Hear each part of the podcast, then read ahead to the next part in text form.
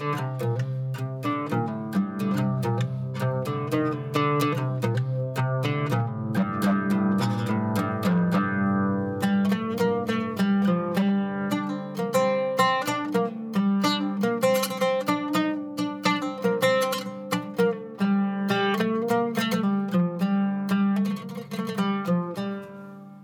عليكم واهلا وسهلا بكم في موسم جديد من ما وراء القانون بودكاست.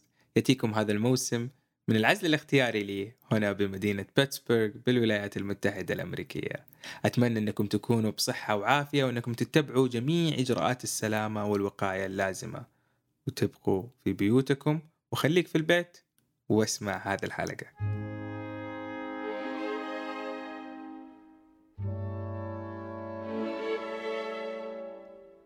نبدأ موسمنا الثالث بموضوع جديد على الساحة القانونية بالمملكة. قصة حلقتنا تبدأ من القرن التاسع عشر بولادة The Father of Haute Couture أو الأب المؤسس للأزياء الراقية في التاريخ تشارلز فريدريك وورث في حلقتنا اليوم راح نتكلم عن قانون الأزياء أو ال fashion law وكبداية لازم نحكي قصة بداية هذا العالم وكيف ظهر هذا التخصص الدقيق بالمجال القانوني. عالم الأزياء عالم كبير جدا وبدأ بالتزامن مع بداية الحضارات. فكل حضارة لها أسلوب وطريقة لباس معينة وألوان معينة لأزيائها. ولكن عالم الأزياء بشكله الحالي بدأ في القرن التاسع عشر بعد أن افتتح الإنجليزي تشارلز فريدريك وورث أول دار أزياء في التاريخ في مدينة باريس House of Worth ومنها انتشر ما يسمى بإتيكيت اللباس. ومع العلم إنه اتيكيت أو اتيكيت تعني الذوق العام وكلمة الذوق العام أول من ساهم بتأسيسها هو الأندلسي زرياب. منذ تلك اللحظة وعالم الأزياء في تغير مستمر إلى ان وصلنا إلى عصر كوكو شانيل وكريستيان ديور إيف سان لوران ورالف لورين كالفين كلاين وجورجو أرماني وغيرهم الكثير وقبل عدة عقود وبالتحديد تسعينيات القرن الماضي بدأت السيطرة من قبل بعض الماركات العالمية في مجال الأزياء واشتدت المنافسة على تلبيس المشاهير والممثلين والحصول على عقود الرعاية للحفلات حتى وصلنا إلى معارك قانونية قوية جدا في عالم الأزياء. ولما نذكر الشركات العالمية في التسعينات في مجال الأزياء فإحنا لازم نذكر ال Big Four. وهم دونا كارن نيويورك أو DKNY رالف لورين تومي هيلفيجر وكالفين كلاين. بسبب هذه المعارك ظهرت العديد من الاحتياجات القانونية ولكن في تلك الفترة كان أغلب من يعالج هذه الاحتياجات هم محامون القانون التجاري وقانون الشركات وبعض الأحيان محامين الملكية الفكرية. إلى أن تبلورت تلك الاحتياجات وأنتجت لنا تخصص قانوني دقيق يسمى قانون الأزياء أو ال fashion law قانون الأزياء هو فرع حديث من فروع القانون ولما أقول حديث يعني ما له أكثر من 20 سنة وأحد فروع المتخصصة من قانون الملكية الفكرية ولكن يدمج الكثير من أعمال ال business والاستثمار والتمويل والتجارة والأمور العقارية وقانون العمل فهو تشكيلة كذا جميلة تطلع لك تخصص فريد من نوعه. عملاء هذا التخصص غالبا يكونوا من المصممين وبيوت الأزياء والموزعين والمصنعين والمودلز وكمان تجار التجزئة والمصورين وممكن ملاك أو مراكز العناية والتجميل أو السبا. طبيعة أعمال متخصصين في هذا المجال لازم نقسمها إلى قسمين. خلينا نقول القسم الأول اللي هو الإن هاوس ليجل أو القانونيين بالشركات وأغلب أعمالهم تندرج آه، ضمن ثلاث نطاقات. خلينا نقسم. النطاق الأول هو نطاق الملكية الفكرية. فغالبا يكون جل أعمالهم عبارة عن تسجيل براءات الاختراع وحماية حقوق الملكية الفكرية للعلامات التجارية التابعة للمنشأة وحماية حقوق النشر والأسماء التجارية إلى آخره من هذه الأمور. الشق الثاني يندرج تحت صياغة العقود والاتفاقيات وأيضا آه، مراجعتها وكمان عندنا شق جدا مهم اللي هو عمليات التفاوض. محامين الأزياء أيضا يجرون عمليات تفاوض كثيرة. والشق الأخير هو عمل يشابه عمل الموارد البشرية والاتش ار ويركز على حل المشاكل القانونية اليومية مثل الشكاوي والمسائل العمالية. هذا الجزء الأول اللي هو ال in-house legal. الجزء الثاني اللي هو المحامي. أو محامي ال fashion law محامي الأزياء. هذا المحامي إما يفتح قسم داخل شركته متخصص بهؤلاء العملاء يقدم لهم المشورة القانونية في المسائل اللي ذكرتها سابقا ويترافع في قضاياهم. وهذا اللي يفرق بينه وبين ال in-house legal غالبا. الشيء الآخر اللي ممكن يتخذه المحامي هو أنه يفتح آه، شركة قانونية متخصصة في ال fashion law. وتسمى ب fashion law boutique. أمر جدا حديث وما زال السوق السعودي ممكن غير مستعد لمثل هذه المجالات أو ممكن ما تعرف على هذه المجالات. لكن مستقبلا بإذن الله أعتقد بأننا راح نشوف آه، fashion law boutique قريب في السوق السعودي. سؤال ممكن يتراود على بعض المستمعين هو كيف ممكن تدخل هذا المجال؟ بعض الجامعات في أمريكا آه، بدأت تطرح مساقات للماجستير بخصوص هذا المجال مثل NYU New York University وجامعة فوردهام جميع الجامعتين هذه موجودة في مدينة نيويورك آه، وهذه الجامعات بدأت بتدريس هذا التخصص قريب. يعني مثلا جامعة فوردهام عام 2008 بدأت في التدريس هذا التخصص فما زال هذا التخصص حديث على الساحة القانونية. لكن مو شرط تاخذ ماجستير أو ال إم عشان تتخصص في مجال قانون الأزياء والفاشن لو فممكن تاخذ دورات في مجالات متعددة أهمها قوانين الملكية الفكرية وقانون الموضة بالطبع وقوانين الأعمال والاستثمار التمويل وقوانين التجارة والتجارة الدولية. والأهم إنك تكون على دراية عالية باللوائح والأنظمة الحكومية ذات العلاقة. مثل خلينا نقول لوائح وأنظمة الجمارك آه، الهيئة العامة للزكاة والدخل وأنظمة حماية المستهلك في المملكة العربية السعودية. كل هذا طبعا ما يمانع أنه يخليك تأخذ دورات في الموضة أو الفاشن. ممكن تظهر مصمم داخلك وتعمل بين التصميم والقانون. وبأنك تأخذ دورات بهذا المجال هو أنك تفهم طبيعة عمل هذا القطاع وتفهم كيف بيفكروا العملاء حقونك في هذا القطاع. لما نتكلم عن الفاشن لو أو قانون الأزياء فإحنا لازم نتكلم عن قطاع يحتاج إلى تقديم خدمات قانونية. خليني أعطيكم أرقام عن عالم الأزياء في المملكة العربية السعودية. يقدر سوق عالم الأزياء بالمملكة العربية السعودية بحوالي مليار و477 مليون ريال تقريبا.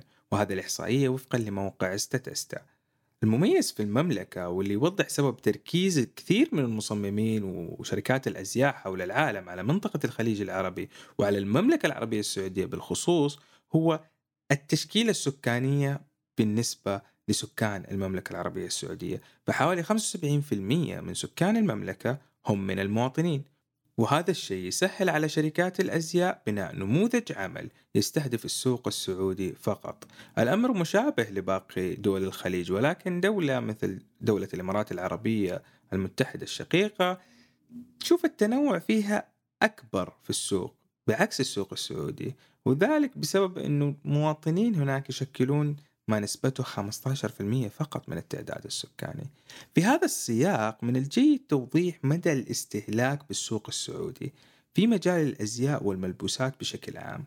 حسب دراسة أجريت عام 2016 نما إنفاق المستهلكين في سوق الملبوسات والأزياء بالمملكة العربية السعودية 18% واحتلت المملكة المرتبة الثامنة عالميا حسب مؤشر AT Kearney Global Retail لعام 2016 أرقام قد تكون صادمة للبعض ولكن هي أرقام واقعية لهذا السوق الكبير بالمملكة العربية السعودية. خلينا ناخذ فاصل الآن وبعدها نرجع لكم بقضايا مثيرة جدا في عالم الأزياء أو الفاشن لو.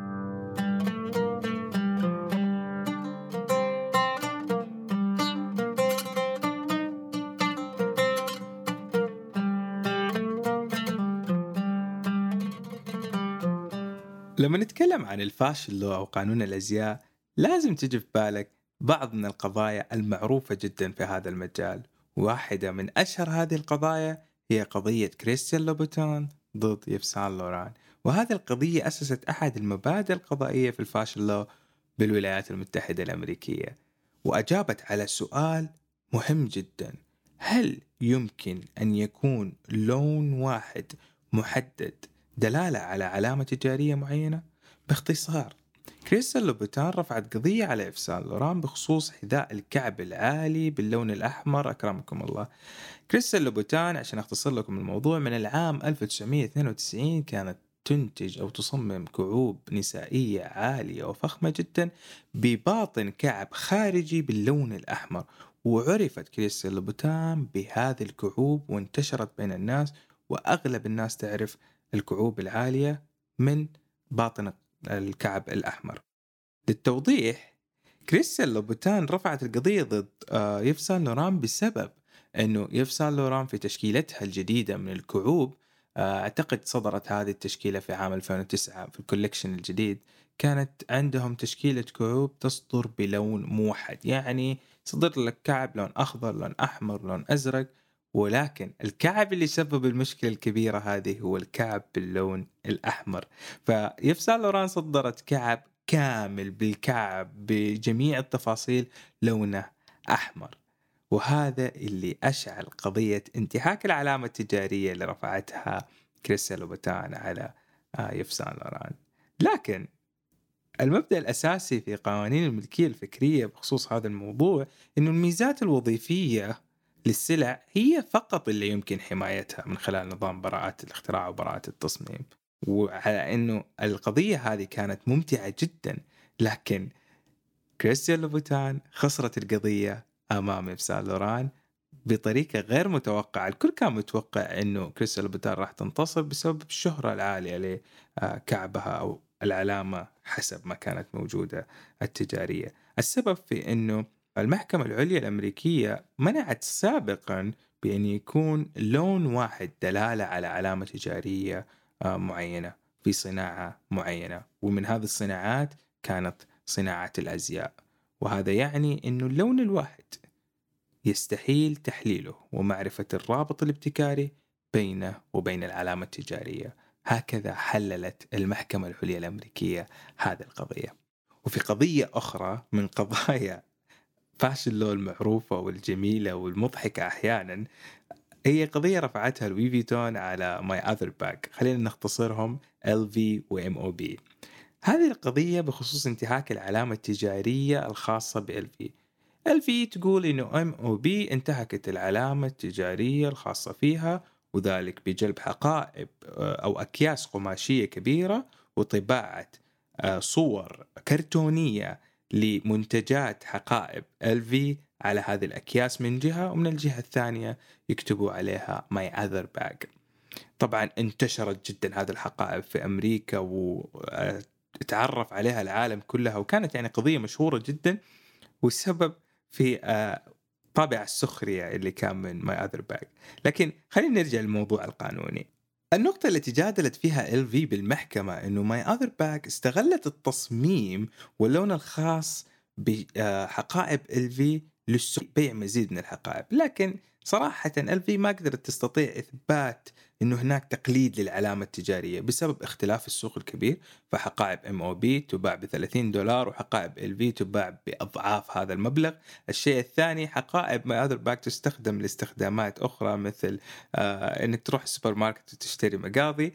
لكن حقائب LV استخداماتها ل آه الفخامة وتعابيرها مختلفة تماما الشيء هذا يعني أنه لا شكل ولا جودة متفقين ولا سوق متفق ولا هي تعتبر من نفس آه، النطاق أو نفس القطاع في آه، الحقائب.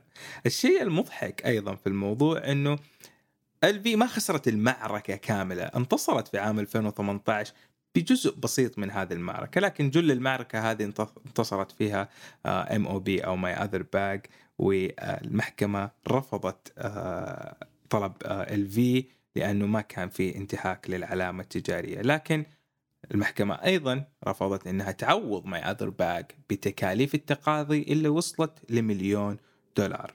وطبعا لما نجي نقارن الشركتين My Other Bag هي شركة بسيطة جدا بالمقارنة مع LV فتأثرت كثير بسبب هذا آه، الحكم القضائي.